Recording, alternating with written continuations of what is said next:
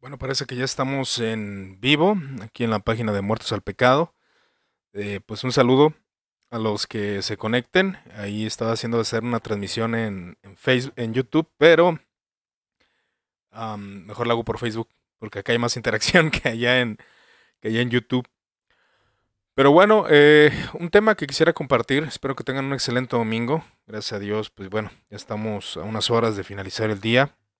Ha sido un domingo de reflexión, un domingo de, una exposición de la palabra de Dios, donde pudimos estar en nuestras iglesias, donde pudimos escuchar el mensaje del Evangelio y, poder eh, meditar, ¿verdad?, en las bondades de Dios a pesar de las dificultades que estamos experimentando como, como seres humanos. Ahora sí que esta problemática, algunos viven despreocupados, otros no tanto, eh, al menos en la sociedad que yo veo, gente vive sus vidas normales, ¿verdad? Eh, salen de fiesta, eh, van con los amigos, y los cristianos pues tenemos también nuestras vidas normales. ¿Y por qué separar los cristianos de las otras personas? Bueno, porque se supone que debemos de tener una espiritualidad la cual nos ayuda a meditar más profundamente acerca de las cuestiones de la vida y sobre todo de esta pandemia mundial que se ha vuelto una locura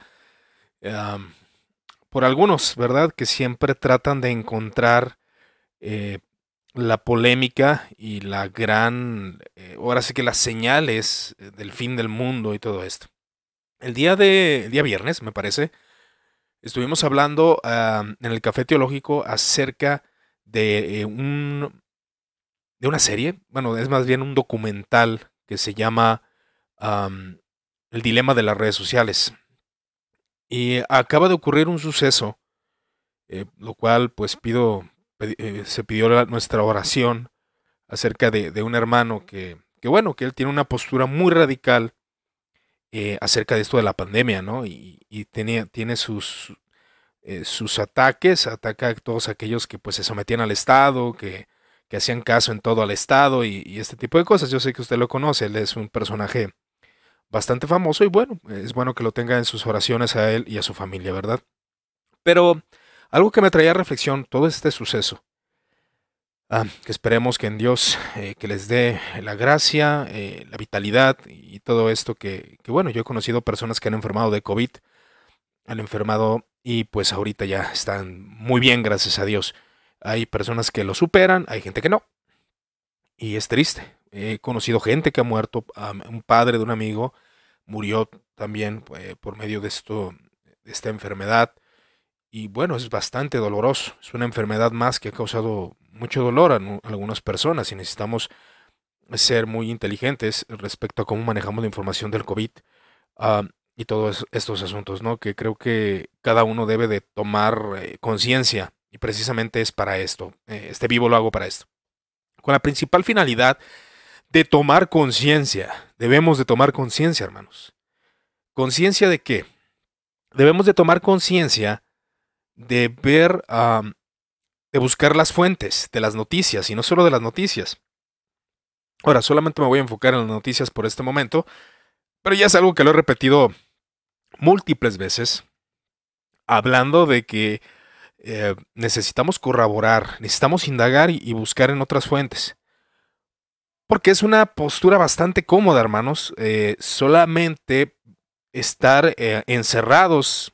Por eso lo, sectario siempre trata de, tener cubierta a su gente y que su gente no lea, no busque, no indague, no piense. El sectarismo se, se identifica por eso. Y el cristianismo hay muchas iglesias sectarias que suelen descalificar sin conocimiento de las cosas. Y eso eh, académicamente, eh, éticamente y lo que usted me ponga está mal. No está bien, no está bien hacerlo. Necesitamos poner nuestro esfuerzo y no como académicos, porque yo lo he repetido múltiples veces, yo no soy un académico, yo soy un cristiano eh, laico que le gusta dar sus opiniones. Y aquí estoy dando mis opiniones, ¿verdad? Las noticias, eh, al menos cuando empezó esto de la pandemia, eh, yo traté, busqué la manera de no formarme una opinión eh, apresurada, ¿verdad? Las opiniones apresuradas son aquellos que pasan un momento y empiezan a, hacer su postura de que esto es una, la pandemia ha sido una organización política, los gobiernos del mundo se han puesto de acuerdo con la finalidad de poder eh, buscar una nueva economía y esto de la pandemia, esto del coronavirus es una rotunda mentira, dicen algunos por ahí. Bueno, esa fue una de las posturas. La otra postura es de que esto era real y que era un virus mortal. Y muchos se asustaron. De hecho, hasta hubo un evento donde gente fue al Costco, que es aquí una tienda grande en Guadalajara, y fueron a comprar papel de baño. y fue una locura. Fue una locura total. Nos habla, eh, obviamente, de un, del ser humano que está aún corrompido en su naturaleza y a veces no toma buenas decisiones porque nos falta la luz de la sabiduría divina, la sabiduría de Dios para saber eh, tomar buenas decisiones, aún la sabiduría que la vida te enseña. Es algo que, uno como ser humano debe de, identificar y es muy importante hacerlo, poder identificar cómo actuar en medio de una circunstancia difícil. Pero gente se volvió loca, hubo una histeria, muchos pensaron que se iban a quedar sin trabajo, aunque muchos se quedaron sin trabajo.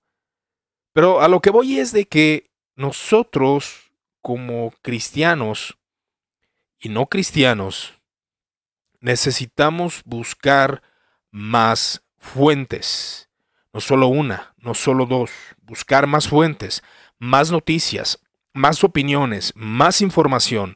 Necesitamos conocer las posturas posibles para poder dar una opinión respecto a un tema.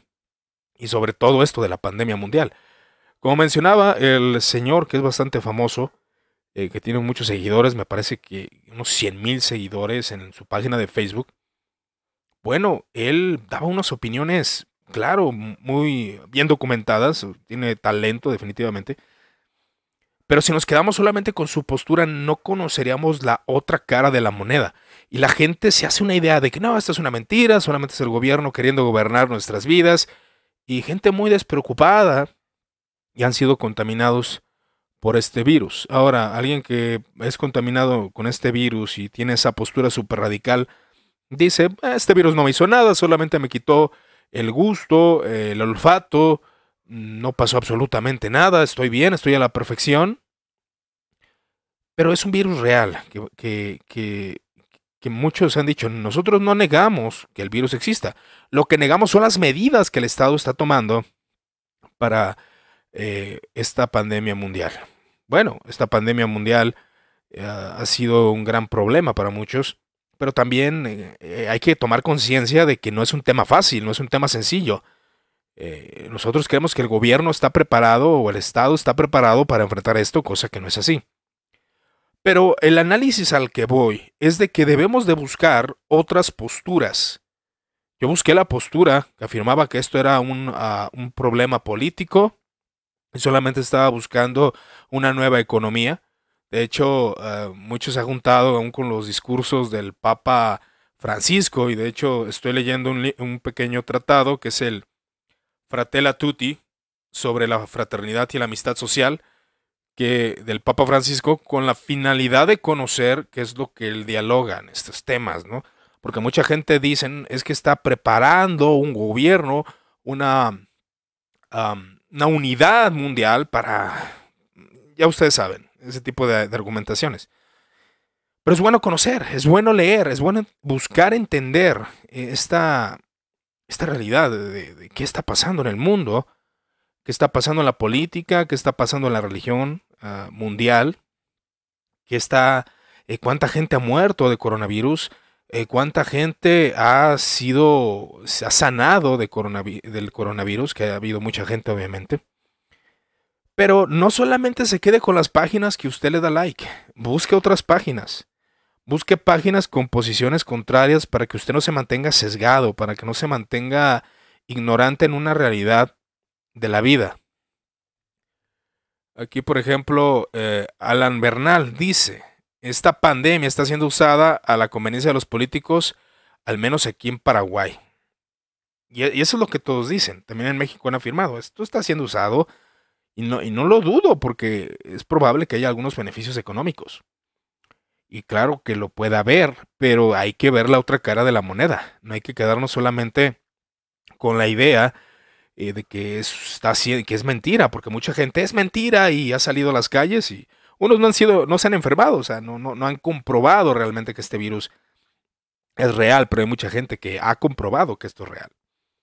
Y, no lo dudo, claro está, yo no lo dudo en absoluto, porque he visto personas eh, amigos que han perdido a sus familiares por causa de este virus.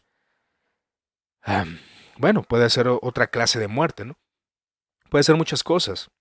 Pero al menos mi exhortación, como hermano eh, en la fe y, en esta página de Muertos al Pecado, es de que intentemos buscar eh, las fuentes de qué está pasando en el mundo. Ahora, no todas las fuentes son fidedignas, no, pero eso conlleva un análisis. Yo no me formulé una postura al principio yo le comentaba a un amigo, es que no tenemos la suficiente información para dar un veredicto final. Eh, hasta probablemente pasen cinco años y podamos formar algo más sólido en nuestras opiniones. Y eso es algo bien interesante. Cinco años, al menos, mínimo. O puede que sean más. Para poder eh, formular una opinión sobre este virus y sobre los abusos que ha habido. Porque algo que afirmamos, que el hombre conociendo la depravación, la corrupción de las intenciones, de los deseos, del egoísmo humano, de su naturaleza caída, es obvio que vaya a haber muchos, muchos, muchas corrupciones referente a este evento. Pero también tenemos que entender que aún sigue la imagen de Dios en el hombre y hay hombres que pues están actuando lo más rectamente posible. Doctores, enfermeras, que están en medio de, esa, ese conflicto. Ahora, fíjese usted, eh, yo conozco enfermeras, doctores, y, y, para ellos ha sido un choque impresionante. Cuando ellos veían posts de cristianos que afirmaban que esto era una mentira, que, era, que no era verdad, que era un virus cualquiera, etcétera, etcétera. Pero yo, eh, yo conozco doctores, enfermeras, que presenciaron muertes que vieron uh, cómo la pandemia fue avanzando poco a poco, para ellos no era, y eran cristianos, ¿eh? doctores cristianos, para ellos no era nada agradable ver un post de una persona eh, que afirmaba que esto era una mentira, que esto era un invento.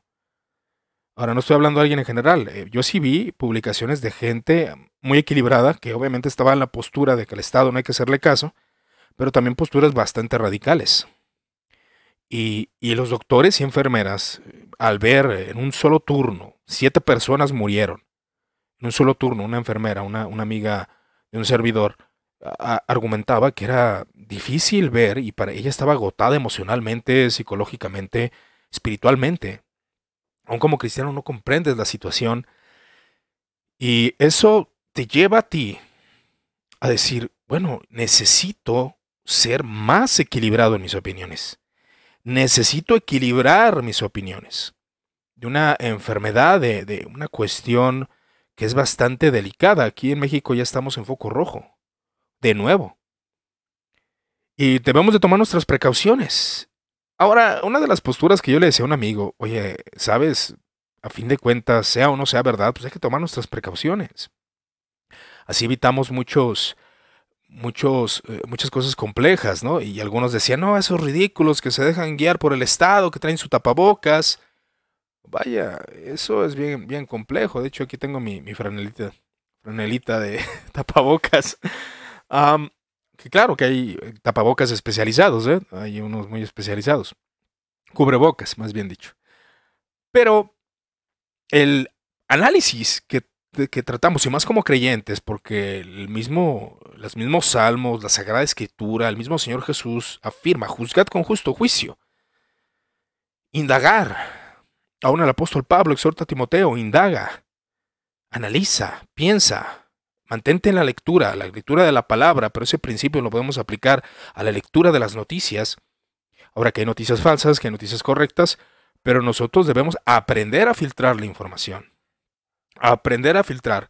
Porque no es lo mismo que leas una fuente y después eh, des tu opinión con esa fuente. Cuando lees dos fuentes, tu opinión se puede equilibrar un poco más.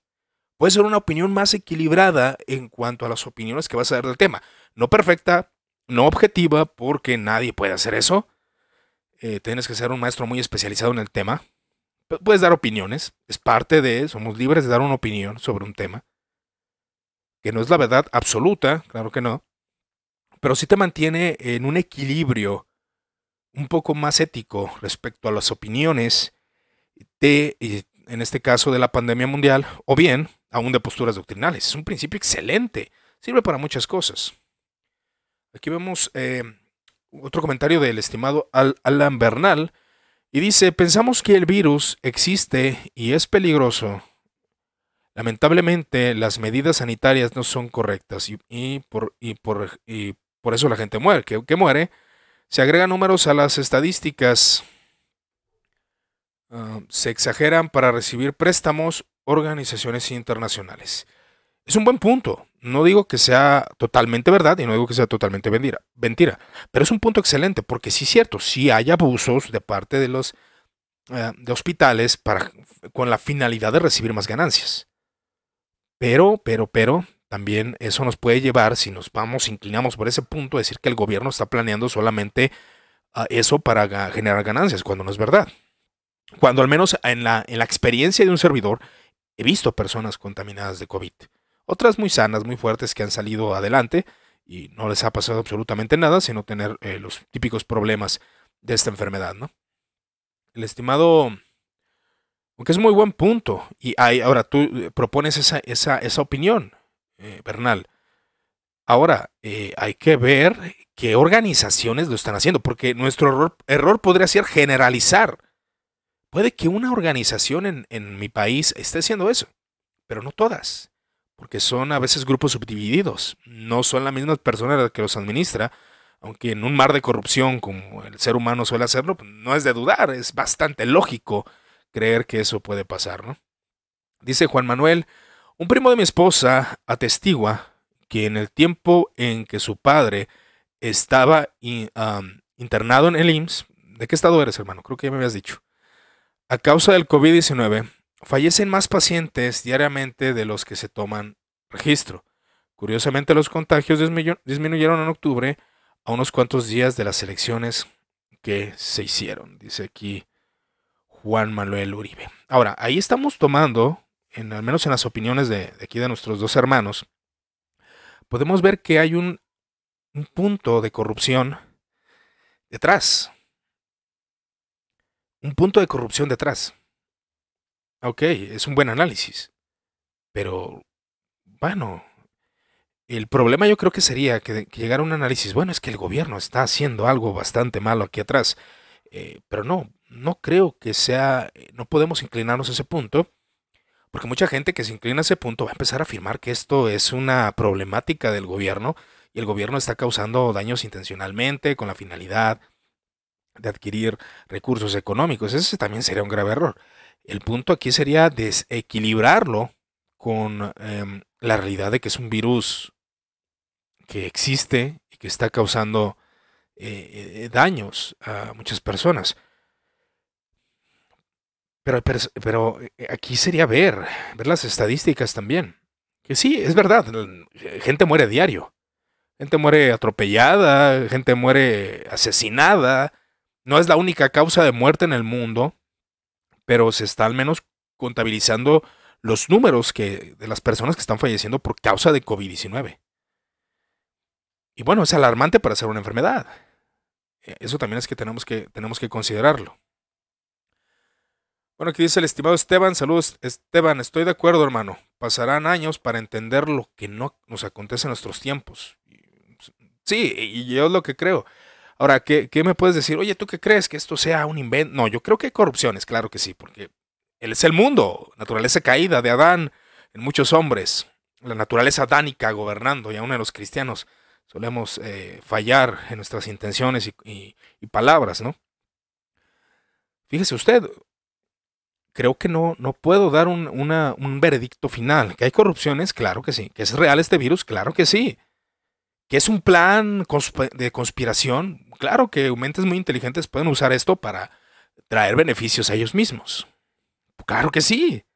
Pero, ¿cuál es el veredicto final? No lo sabemos. La historia después nos va a indicar o depende qué historiadores, claro está, también hay que ver qué historiadores van a empezar a desarrollar todo esto con la finalidad de entender, entender la causa, la causa del virus, ¿no? Porque la causa del virus decían, fue por porque alguien comió un murciélago.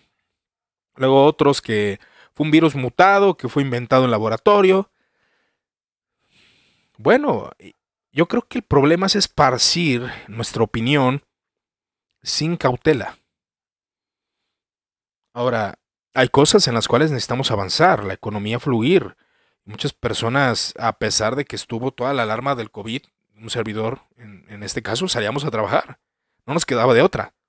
Si nos contaminamos, pues de modo de, morir de hambre, ¿no? Eh, ahí es cuando la gente se empieza a ser más radical. Dice Esteban, lo que pudimos aprender de esta pandemia es que es muy conspirativo el cristiano, en gran mayoría, no todos, pues sí, fíjate que sí, es, bien común ser conspiranoico. Y, afirmar que ya estamos en el fin, que ya nomás es cuestión de que, eh, por eso leía a alguien acerca de sus opiniones del Fratella Tutti, eh, y digo, no lo he terminado, no puedo dar mi opinión total. Claro que tengo mis reservas y opiniones respecto al Papa Francisco, pero creo que se puede llegar a una conspiración no real y ese es el problema. Necesitamos eh, tratar de equilibrarnos un poco referente a estas cuestiones. y dice, y la apreciación sobre la información que consume demuestra que viene de personas que exponen como si ellos tuvieran la verdad en, los, en estos tiempos, sin ser médicos. Eso, eso es una verdad, o sea, sin ser médicos o expertos en la salud yo no estoy dando opinión de qué es la realidad de este virus. Entonces, se fijan, solamente estoy conversando para que ustedes vean la, divergencia que puede haber de opiniones, pero no, no estoy seguro, yo no soy médico. Yo tuve que hablar con médicos y, y los médicos me daban eh, sus opiniones respecto a este tema. Y les digo, aquí en una clínica muy cerca de mi casa, bueno, no tan cerca, está como 15 a 20 minutos, en esa clínica el, fallecimiento por COVID en una noche, siete personas, dirán, ay, qué poquito, pero para una persona es impactante. También hay que entender eso. Para un enfermero que está cuidando y siete personas se mueran en su turno, pues es impactante. No estoy seguro referente a esto. Solamente las evidencias me han mostrado que es un virus real, gente ha fallecido eh, por causa de COVID, gente ha salido del COVID, organizaciones han abusado, claro que sí, esas conclusiones yo puedo llegar. Ahora que detrás están los masones y que los masones están en control juntamente con la iglesia romana, yo puedo inventar una, historia así, ¿no? Pero no, no estoy seguro, eso, eso sí no lo sé, eso no, no estoy seguro de eso. No, pero la escritura dice, la escritura y Apocalipsis es un libro bastante interpretativo. Que tener cuidado, mucho cuidado. Y más nosotros que somos simples laicos, hermanos, ni los académicos los académicos, que son académicos, se meten en problemas a la hora de interpretar Apocalipsis. Ahora, imagínense nosotros. Sonamos ridículos, ¿no? Entonces, eh, sigo leyendo el comentario, pero ser equilibrados y objetivos es complejo. Demasiado. y un hermano me dice siempre que, que menciona objetividad en los audios, me dice, hermano, no podemos ser objetivos, es imposible ser objetivo. Siempre estamos sesgados, siempre somos subjetivos en nuestras opiniones pues sí, hermano, pero al menos tratar de equilibrar un poco, lo más objetivo posible, si tú quieres, ¿no? Ya, eh, con eso se calma. Pero eh, nada hace daño que aún eh, que no ser precavido. ser precavido con la información. ¿Nos vamos a equivocar? Sí, definitivamente. Definitivamente. Dice otro hermano, el estimado Alan, ah, aquí en Paraguay, quienes quieren endeudar al país a través de préstamos internacionales es el mismo Ministerio de Salud. Aquí comenta el estimado Alan. Ah, los títulos de las noticias aquí es Paraguay, hospitales colapsados por COVID-19, pero la verdad es que la, manipulación de las noticias porque siempre estuvieron colapsados. Bueno, eso sí, sí es muy interesante. En cada país es muy diferente lo que está pasando referente a esta enfermedad. Pero bueno, eh, solamente esa, esa, esa es la cuestión aquí o la opinión que, quiero desbozar. Que seamos precavidos, que tratemos de buscar en, otro en otros lados la información eh, correspondiente a este asunto. Porque no podemos quedarnos solamente con un dato o con, un, o con una opinión referente a esto. Y esto está hablando de la pandemia, pero hablándole también de posturas teológicas, no es bueno, no es bueno que, nosotros seamos em, desequilibrados en solamente leer eh, textos o libros de nuestra postura teológica. Eso nos descalifica para hablar de algo. Como decía aquí el estimado Esteban, de nada me sirve a mí dar una opinión sobre matemáticas o sobre biología o sobre química o sobre historia si no sé. Y eso pasa con, con algunos que tratan de dar sus opiniones. Al menos yo trato, que me he equivocado, claro está, de tener la delicadeza de, de si voy a hablar acerca de, una postura teológica, pues al menos leer un libro. Y aún así me han corregido. Ah, entonces, ¿cómo no, ¿por qué nos creemos capaces de dar una opinión si no hemos leído algo?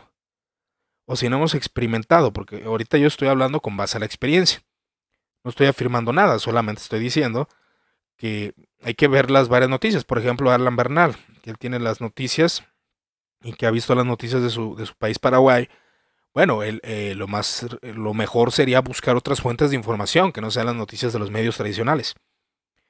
Eh, y aún hablar con, los, con el personal de salud, si tienen conocidos del personal de salud, informarse qué está pasando, cuál es la realidad de, este evento en el hospital. Aún así, eh, las personas que experimentan esto sí tienen la problemática de, pensar, de considerar y, y, aún sentirse impactados que pueden exagerar la información. Es verdad. Pero ahí entra nuestra capacidad crítica y el análisis de la capacidad crítica, ¿no? Hacer un análisis y con nuestra capacidad crítica, eh, pues tratar de dar una opinión más, más objetiva, ¿no? Porque mucha gente decía, no, es que esto es mentira, no es cierto, eh, y la gente andaba como si nada, y ha habido muchos contagios por, por COVID-19.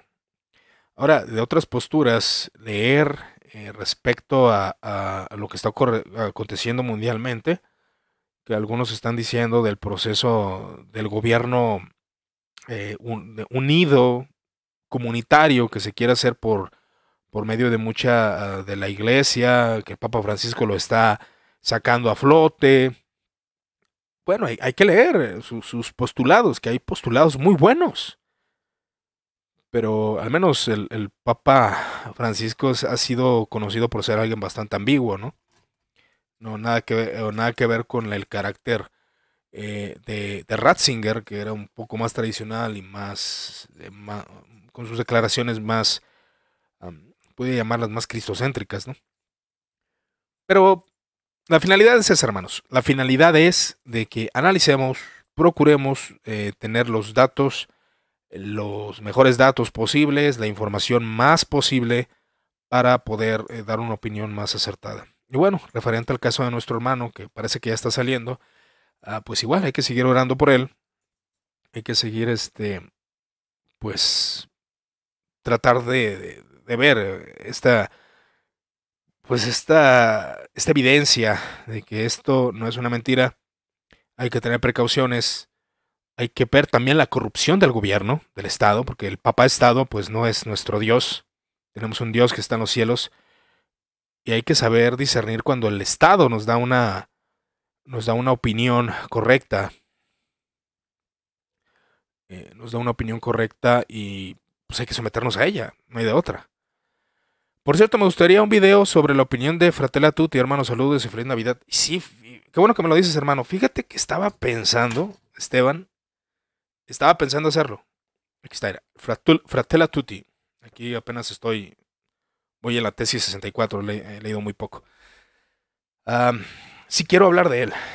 Te soy honesto, hay, hay cosas que me, agradan mucho, sobre todo el comunitarismo del que habla y de la ayuda social. Que nomás los cristianos o mucha gente escucha ayuda social y wow, liberación, teología de la liberación, diabólica, satánica. Yo, yo, venía analizando, de hecho venía por la calle esas veces que vas caminando para llegar a tu casa eh, tomando un café, aprovechando, tomar un cafecito. Vas caminando por la calle Y yo pensaba, ¿cómo, cómo los cristianos muchas veces, y los más celosos, ¿eh? los más así como de sana doctrina, bíblicos, hablan mucho de, de la sana doctrina, de, que ser cristocéntricos, de hablar de la condición humana, de hablar de las verdades del Evangelio sin diluirlas. Maneras muy impresionantes, ¿no? Que de las cuales estoy de acuerdo. Pero rara vez ayudan a su sociedad, a su sociedad, a su uh, a los necesitados de la misma iglesia. Y yo creo que sí nos viene bien una exhortada de la, de la ayuda social. No, es que es teología de la liberación. Bueno, espero que puedas tener una respuesta referente a, a nuestra falta de empatía con otras personas, nuestra falta de, de ver la necesidad de nuestro prójimo, de, de, que no estamos considerando las necesidades del pobre, del hambriento, del que vive el día. No, es que yo gano lo mínimo y no puedo ayudarle. A veces ni ofrendamos a nuestra iglesia. Creo que hay una problemática y una hipo hipocresía en, en, en mucho sector del cristianismo, que no estamos haciendo absolutamente nada. Ahora, el Evangelio solamente es ayudar al pobre y tener asistencia social. Yo creo que el problema de la teología de la liberación es que desfalcó en algunos ámbitos a Cristo. Eso sí, yo estoy de acuerdo. ¿Por qué? Porque no, no es Cristo el centro, sino ni la salvación, eh, ni la restauración de la creación, ni una escatología bíblica, sino la ayuda solamente a los pobres. Yo creo que ese sería, sería el problema. Ese sería el problema realmente. De que desfalcan las verdades del Evangelio y solamente se concentran en la ayuda social. Eso yo creo que está mal. Pero si juntamos, hermanos, o en un proyecto, que solamente estoy divagando, porque yo no lo estoy haciendo, en un proyecto donde sí, está bien las verdades evangélicas, el Evangelio, la ley, la gracia, la condena eterna del infierno, la redención del cuerpo, la segunda venida de nuestro Señor, um, eh, doctrinas soterológicas referente a la salvación que es por gracia, por medio de la fe. Justificados pues por la fe tenemos paz para con Dios por medio de nuestro Señor Jesucristo, pero también hacer un énfasis en la ayuda social e involucrarnos con nuestra sociedad. Porque el aislamiento nos lleva a a no ver las realidades de nuestro prójimo, a no ver las realidades, eh, las verdades, el sufrimiento, el, la falta de recursos de muchas personas por estar centrados solamente en una excelente soteriología o leer uh, impresionantes libros, ¿no? Es desgastante para el alma y hueco es solamente estar leyendo y, y hablando de lo que lees cuando la necesidad de nuestros semejantes allá afuera, la importancia de ver a nuestros semejantes y, y traer a coalición, o traer a colación, o traer a evidencia eh, lo que ocurre con la parábola del sembrador. La parábola del sembrador y también la, la, eh, la, la, historia del buen samaritano. Y, ahí es una historia eh, que Jesús habla que es bastante confrontante. De hecho, también verán la fratela, el tutti, que es una frase de San Francisco de Asís, que habla de, de ver a, al hermano, ¿verdad? De, habla de ver al, al necesitado. De hecho, es una actitud evangélica. A, a, Francisco de Asís se le atribuye una palabra que, que, que muchas veces yo critiqué, porque pues, yo era muy radical en cuestiones de que no, ¿cómo es posible? La palabra, la exposición, una predicación expositiva necesita mostrar el Evangelio. Pero creo que tiene razón en algo, la verdad. Porque cuando... Yo creo que el Evangelio sigue siendo una verdad sin importar quién la predique. Pero nuestros hechos... La palabra no solamente es un sermón. Nuestros hechos dan testimonio de la palabra. Y como decía San Francisco de Asís, que es muy criticada esta frase, yo decía, no, no es verdad. Decía él que no, vive el Evangelio y si es necesario, predícalo. Tratando de mostrar que, que, nuestros hechos, nuestros actos van a mostrar el Evangelio. Y yo creo que hay que equilibrarlo. Yo creo que es verdad. Yo creo que es verdad porque no solamente el articular palabras es el Evangelio, aunque unos dicen, ah, ¿cómo va a entender que Cristo murió por tus pecados, por lo que vives? Bueno, es una puerta saber que Cristo me perdonó, saber que Cristo me ha redimido de mis pecados y vivir conforme a ese, a ese testimonio evangélico, claro que abre los ojos de las personas y la mirada eh, para saber qué, qué profesas, qué crees, cuál es tu ideología, tu pensamiento. Y ahí es donde entra el, glorioso evangelio, donde entra el evangelio de, del Señor Jesucristo. De hecho, dice, Fratella Tutti, escribía San Francisco de Asís, para dirigirse a todos los hermanos y las hermanas y proponerles una forma de vida con sabor a evangelio. Eso se oye muy bien. De esos consejos quiero destacar uno donde, donde invitar a un amor que va más allá de las barreras de la geografía y del espacio. Allí declara feliz a quien ame al otro, tanto a su hermano, cuando está lejos de él como cuando está junto a él. Con estas pocas y sencillas palabras expreso lo esencial de una fraternidad abierta que permita reconocer, valorar y amar a cada persona allá de la cercanía física, más allá del, lugar del universo donde haya nacido o donde habite. Estas son las palabras del, primer, um, eh, de la primera tesis de este Fratello Bueno, es, muy interesante ver, ver, esto, porque un énfasis en el amor también es algo que se nos ha olvidado a los cristianos, por los contextos. Al menos la experiencia, cuando te vuelves alguien que solamente está aprendiendo, sistematizando doctrinas y no está poniendo en práctica el amor, como vuelvo a mencionar, como Jesús, eh, él mismo nos confronta en esta, en esta parábola del, buen samaritano, como un sacerdote, un escriba, un levita, que eran personas con estudios teológicos, con aprendizaje, con sabiduría bíblica. Dejaron a un lado, y, claro, Jesús mm, menciona esta situación porque es algo bastante repetitivo en el judaísmo y en la iglesia cristiana. Es repetitivo. Nos centramos en nuestro servicio religioso, pero nos olvidamos del hombre, nos olvidamos del ser humano. Ahora, yo no avalo todo lo que dice esto, eh, este, este tratado, pero al menos creo que sí se nos olvida algo a los cristianos. Y tal vez deberíamos desarrollar un pensamiento sobre esto. Tomar en cuenta la parábola del sembrador. Ahora que la palabra es predicada a todo el mundo y hay eh, buenas, uh, buena tierra, mala tierra eh, y tierra que dará fruto. Bueno, esa es la, la función de la, del Evangelio. Y volviendo a la parábola del, del buen samaritano,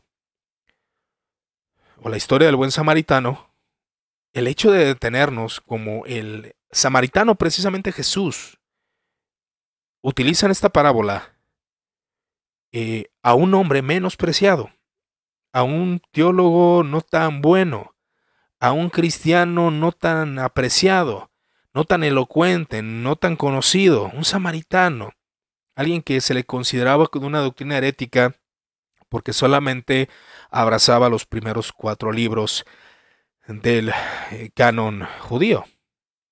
Y él fue el que se detuvo. ¿Quién amó a su prójimo? Jesús pregunta. Evidentemente el samaritano. Bueno, imita al samaritano. Ahora, adentrémonos a eso.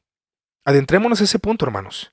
El samaritano, menospreciado por los fariseos, que eran considerados aún por historiadores, como estamos leyendo ahí el pensamiento de Pablo, los fariseos eran la doctrina, los ortodoxos, eran los correctos, eran los, los que guardaban, los celosos de la doctrina, los fariseos. Los saduceos eran otros personajes que se le consideraba heterodoxos, ni siquiera herejes, heterodoxos. Heterodoxos. Bueno, tienen una doctrina diferente. Aunque sí había conflictos, obviamente, entre fariseos y saduceos, pero eran considerados heterodoxos y tenían tanto poder que eran aquellos que tenían la administración del templo. De hecho, Leon Morris menciona cómo es que eh, cuando Jesús tumba las mesas eh, y irrumpe en el templo, aquellos que lo apoyaron fueron los fariseos. Por eso Nicodemo en el capítulo 3 se acerca con Jesús y le dice, sabemos que vienes de Dios, porque quedaron impresionados, sí, has reprendido a los saduceos corruptos, pero estamos hablando de los samaritanos. Según el Talmud y algunas escrituras judías, los samaritanos eran personas despreciables, paganos, idólatras, alejados de Dios, rechazados, inmundos. Bueno, es probable que alguien de otra postura muy aborrecida por parte del evangelicalismo, como un católico romano, pueda mostrarnos qué es amar al prójimo. ¿Cómo, ¿Cómo puedes decir eso? Hermanos, por favor. El mismo Jesús lo enseña en esa parábola.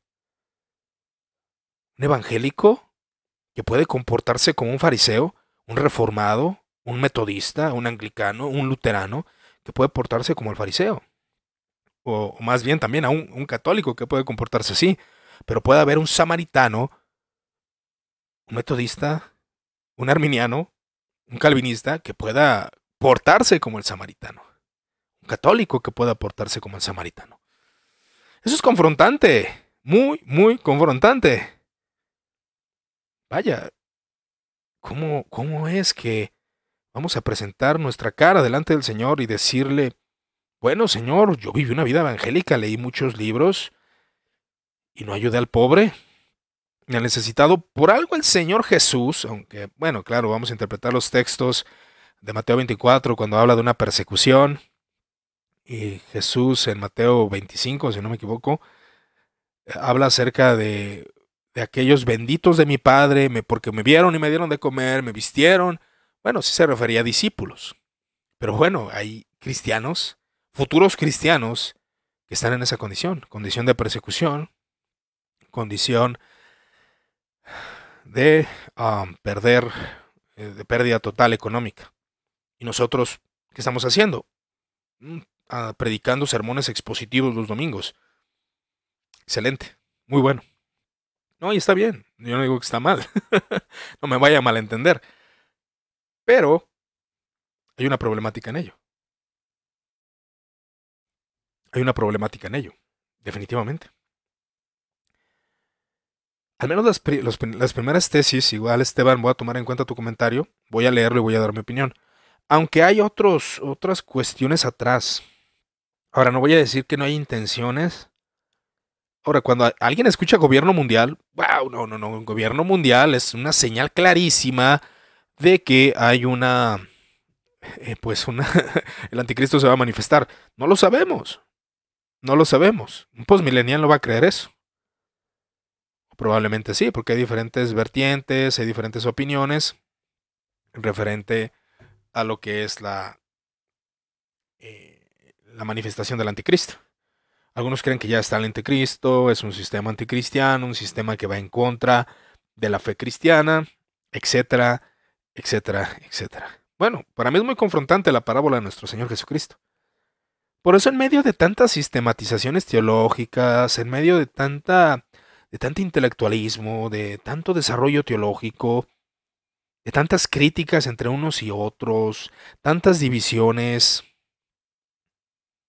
Ven a Jesús, ve a Jesús, ve al Jesús solidario, al Jesús humano, al que nos entiende, al que dio su vida por nosotros, al que vivió nuestras condiciones sociales, bueno, de manera diferente obviamente en su contexto judío, pero que sufrió y padeció por nosotros. Jesús es el mejor exponente que entienda la raza humana y el que más ha sufrido, conforme a lo que dice el profeta Isaías, varón de dolores, experimentado en quebranto. Dice el estimado Esteban, es que es quizá en el futuro el cristianismo moderno no será juzgado por su falta de conocimiento, sino por su práctica del amor al prójimo. Yo creo que tienes todos esos dedos donde, que acabas de escribir esto, Esteban, lleno de razón, lleno de razón. El amor falta muchísimo, mucho, mucho. Decía un hermano, ¿sabes qué? Yo pienso regresarme con los pentecostales. Y él es reformado. ¿Por qué?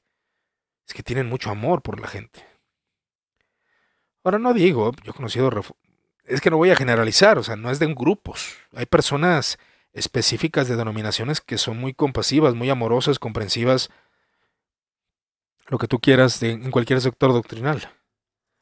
Pero eh, el problema es que caemos en una apatía religiosa. Dice, dice Juan David, yo veo a los budistas y que te digo, hay algunos que comportan mejor que muchos cristianos y no lo dudo, no lo dudo. Yo sé que usted y yo nos hemos sentido confrontados de ver cómo alguien que no es creyente hace cosas más buenas que, lo que uno pudiese hacer. Eso es triste. Es triste. Y sobre todo los problemas que. Primero hay que solucionar los problemas que tenemos en casa, ¿no? Porque tenemos problemas con el hermano, que no le hablamos porque es muy agresivo. Empezamos por ahí. Empecemos por ahí. Y sí, Juan, efectivamente, me sorprende. A mí me sorprende. Estoy de acuerdo que abrace su denominación y lo que quiera, pero no se le olvide el amor al prójimo.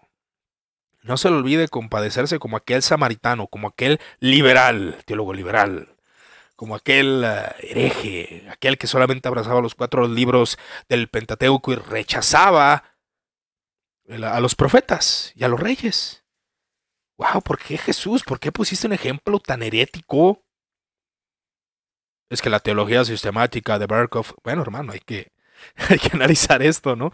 Ah, hago voz de americano, ¿no? Porque suelen ser así. No, no todos, no todos, claro está. No, voy a propagar la mentira. No todos, pero hay algunos que sí. Y también mexicanos, guatemaltecos, eh, yucatecos, brasileños. Siempre en cualquier país ocurre esto. Dice el estimado Anthony, saludos mi estimado. Dice, eran tan religiosos que se olvidaron de mostrar piedad ya que de hecho ellos tenían la opción de purificarse si en dado caso tocaban cosa mortífera. Y un samaritano era alguien impuro, alguien indigno, pero nuestro Señor Jesucristo va a la raíz del asunto. Según los estudios de los rollos del mar muerto, acerca del fariseísmo shamaíta y geleíta, nos llevan a, concluir, porque muchos muchos de los fariseos son vistos como legalistas, pero según nuevos estudios, y aún lo que dice Sanders, etcétera, etcétera, han dicho que el fariseísmo tenía muchos aspectos de gracia. Pero el problema es la radicalización, y esto ocurre aún con muchos que predican la gracia, la gracia soberana de Dios, la perseverancia en la gracia, etcétera, etcétera. Y, es una tendencia humana que sí predica de la gracia, pero, pero condena a los inocentes. Condena a los que realmente no han hecho nada malo. Jesús es, es el mejor exponente para poner nuestra mirada acerca del equilibrio ahora. Sí, depende de cómo interpretemos a Jesús. Porque puedo yo inclinarme respecto al amor y decir, no, es que Jesús, sí, eh, habló contra los fariseos. Pero fíjense, eh, me gusta esta interpretación. Eh, ¿Por qué es así con los fariseos? Porque los fariseos eh, y aún a varios fariseos les dijo, no estás lejos del reino de los cielos, porque había fariseos cerca del reino. Y curiosamente a un saduceo, no recuerdo, al menos, a no ser que me esté sesgando, pero no recuerdo que un saduceo le haya dicho lo mismo. Había cierto reconocimiento por el fariseísmo. Y cuando Jesús decía, si su justicia no es mayor que la de los escribas y los fariseos, que son los más esforzados, que son los que luchan para que el reino se implemente y que el Mesías venga por medio de la obediencia de la ley, y, si fallan, confían en, esa, en ese ruaj que los va a llevar y ofrecen sacrificios como medios de gracia, como algunos consideran. No creo que sea y aún Jesús fue claro con ellos y confrontó a estos ortodoxos, porque vuelvo a mencionar, según las crónicas, según los historiadores, que puede haber fallas en ello, solamente repito lo que leí, los fariseos eran personas los más ortodoxos y los judíos más reconocidos, los más puros en su doctrina. Y Jesús los reprendió eh, con base a esta parábola del buen samaritano, esta historia del buen samaritano. Saludos aquí a, a Monse, Dice, muy bueno este tema donde confrontas en qué hacemos por el prójimo. Podemos tener la mejor teología, pero solo encerrado en las cuatro, eh, paredes. Definitivamente así es. ¿eh? Y sin hacer algo por los demás. Y como dices, va más allá de la denominación, va más allá de, de la denominación, volví a, leer lo mismo, pero estamos tan estancados en lo nuestro que muchas veces se nos olvida que la fe y las obras van de la mano. Por eso, muchas veces los cristianos no tenemos esa credibilidad. Bueno, y la podemos perder. Ahora, ¿se puede perder la credibilidad? Sí. Pero bueno, nosotros depende. Si la hemos perdido, pues no recuperarla, sí buscar obrar, buscar actuar, porque muchas veces hemos perdido la credibilidad y la gente no confía en nosotros.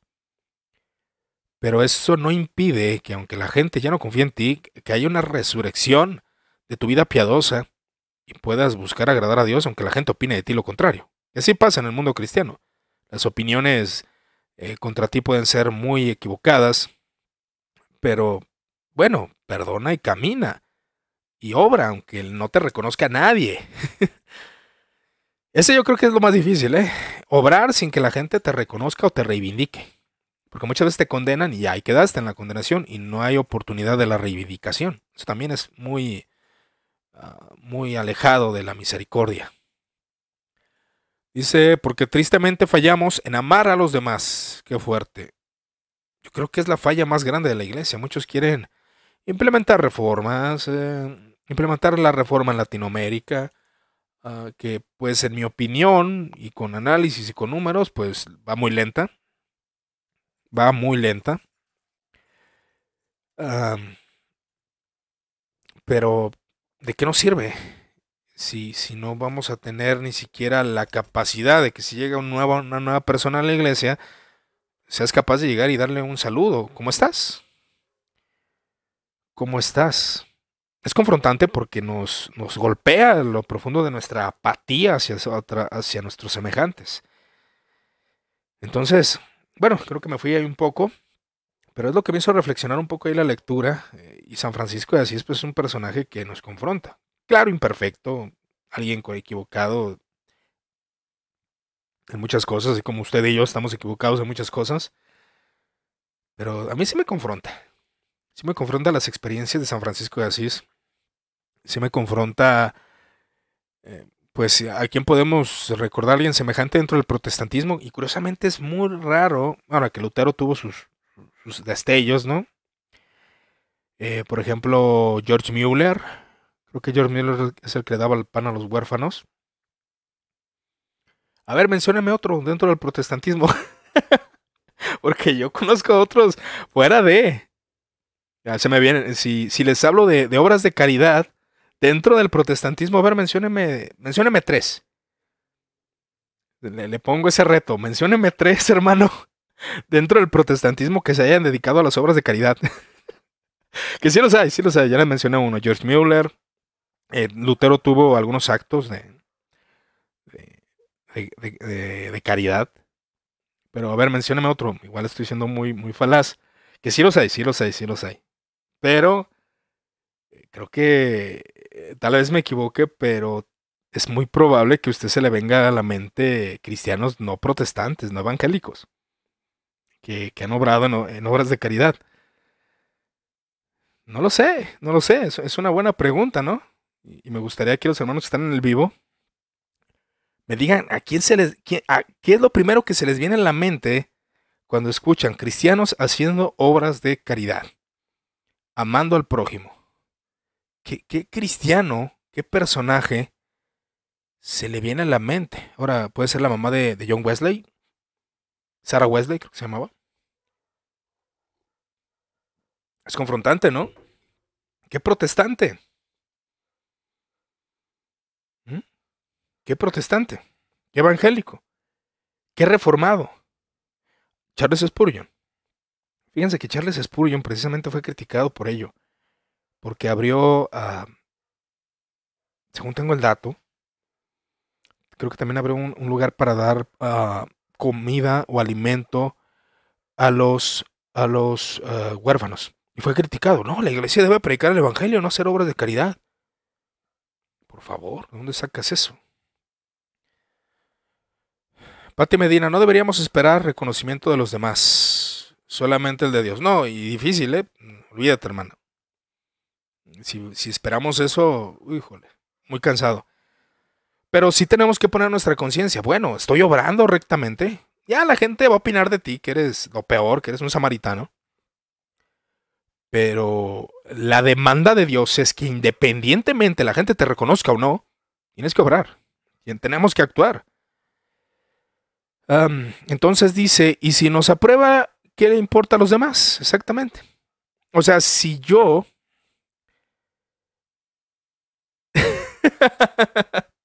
dice Esteban, cristiano siendo caridad, comunista. Dice, ya pues, comunista, socialista del demonio, marxista. Ah, no es eso, hermanos.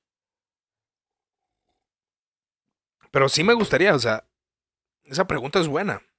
Cuando yo oigo obras de caridad se me viene a la mente Santa Teresa de Calcuta. La hermana Teresa de Calcuta. ¿Quién más? ¿Quién más? Pues San Francisco de Asís. Bueno, ya mencioné a Charles Spurgeon, a Susana Wesley, a George Mueller, también a um, William Tyndale. No, no, no, no. Este Hudson Taylor. Bueno, claro, ah, sí los hay, sí los hay, sí los hay, obviamente. Pero yo sé que se nos viene más a la mente personajes no evangélicos. Entonces, eh, dice, todavía seguimos persiguiendo la aprobación. Y si es cansado, no se puede, no, no hay que lograrlo. Y es lo que hablábamos en el audio del café teológico es tanto el estandarte o la medida que se está poniendo para que los cristianos sigan cierto molde, puritano, reformado, eh, wesleyano, metodista, no sé. Bueno, yo he visto más del ámbito reformado, probablemente por los algoritmos. Pero muchas veces se nos coloca ese énfasis de la mujer puritana, devota, eh, demasiados altos, que, vuelvo a mencionarlo como lo mencioné que el audio, hermanas me dicen, oye, es que es cansado eh, buscar la aprobación del mundo cristiano, de que todos vean en ti una esposa de Jonathan Edwards, una esposa de John Owen, es cansado. Y si buscamos la aprobación de la gente, olvídese, no la va a encontrar. No se puede. De hecho, hasta mencióneme a alguien que usted considere como, wow, un ejemplo a seguir, modelo excelente del cristianismo. A lo mejor se le viene uno o dos. Pero si es alguno de los de las redes sociales, yo estoy seguro que decir que ninguno. Pero las idealizaciones es un problema dentro del cristianismo. Entonces, no, no, hay, que, no hay que ser eh, de esa forma. Hay que procurar eh, pues, ser lo más realistas posibles. Pero las obras de caridad, el amor, la piedad, la devoción, es parte importante dentro del cristianismo. Entonces, eh, tomando eh, eh, el tema que estamos hablando en este video, acerca de buscar otras fuentes referente a lo de la enfermedad, tratar de, de, leer, buscar otras noticias, denle like a páginas contrarias de lo que usted cree, le va a ayudar, créame. Le va a ayudar. Entonces voy a seguir ahí la recomendación del estimado Esteban y vamos a hablar eh, en un día, aunque me acusen, porque luego ven partes nomás de lo que hago y dicen, no, tú eres, eh, no sé qué seas, eres liberal. Bueno, hay que hacer un análisis del Fratella Tutti y vamos a dar una, opinión desde un evangélico, desde, un... Aquí le pegué sin querer. Una opinión desde un evangélico. Vamos a, a, ver la opinión desde un, desde un cristiano. ¿Qué opina un cristiano no católico? Del Fratella Tutti. Ahora, que son opiniones. No, no, no creo y no quiero que usted opine lo mismo que yo, claro que no. Solamente si usted le, parece esta interacción que podemos tener por medio de la página de Muertos al Pecado, bueno, pues podemos hacerlo. Entonces, conforme a este, esta sugerencia, pues lo voy a hacer. Bueno, mis hermanos, no sé si tengan algún comentario, alguna pregunta por ahí referente a lo que estamos hablando, que fue un tema muy general Espero que haya tenido un excelente domingo al lado de su familia, en su iglesia, con los congregantes, que los haya saludado. Buenas tardes, de perdida, no entre como el caballo que no ve y no voltea a ver a sus hermanos. Ah, esos son contextos de nuestra realidad. recuerda que las redes sociales no es la realidad, pero nos permite comunicarnos y eso es bueno. ¿Qué dijiste de su santidad el Papa Francisco Micael Torres? ¿Eres católico? Pues fíjate que si lo oyes hablar, hay un, sermón que dio en el año 2015 en el Congreso de Estados Unidos. La verdad eh, es muy inteligente, Francisco. Por algo es el Papa. pero a mi opinión es un poco ambiguo en comparación a, Ratzinger o aún al mismo Juan Pablo II. Son opiniones de uno católico, ¿verdad? pero no sé si tú seas este, católico, igual. Ahí surte menos comentarios. Eh, no, pues bueno, te estoy hablando desde una, desde una visión. Que claro, que hay papas que, en mi opinión, en ciertas áreas, tienen mi respeto. En, ah, en, mi, en mis opiniones hay, papas que tienen mi respeto y lo van a tener siempre. Pero hay otros papas que no, ¿verdad? Que han sido considerados hasta antipapas por la Iglesia Católica. Así de sencillo.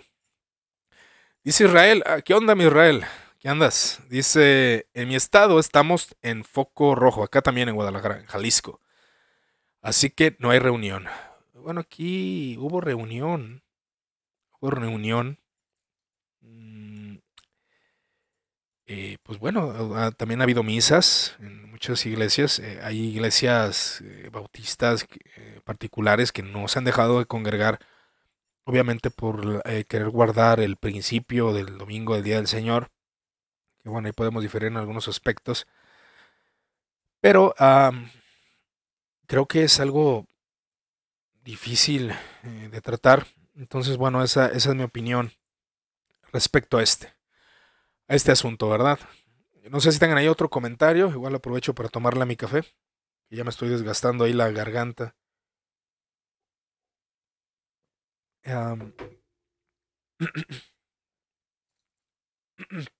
Ay Dios. Pero bueno. hay muchos aspectos que, hay que analizar. Y, darle... Hay cosas que yo sé que no va a estar en acuerdo. Aún en, posturas que le sean desagradables, analícelo, analícelo uh, bien. Analice bien la postura la postura de, de, otros de otros exponentes, aunque sea muy desagradable, ¿no? Hay cosas que escucho de Francisco y digo, wow, qué bueno. Pero hay cosas que escucho y digo, no puedo tolerarlo, no, no por... Porque bueno, eh, es obvio, o sea, somos de posturas contrarias. Pero creo que debemos sacar, eh, aún como, como se nos ha enseñado, hay verdades, una verdad es una verdad sin importar quién la diga. Si tú crees que el Papa es el anticristo y si es una verdad, es una verdad. Pero es bien difícil hablar de ese tema desde una perspectiva evangélica. Pero bueno, yo les agradezco que hayan estado en este vivo. Gracias por su amable atención. Cualquier duda, comentario, sugerencia o queja, pueden dejarlo en los comentarios. Que Dios los siga bendiciendo y gracias.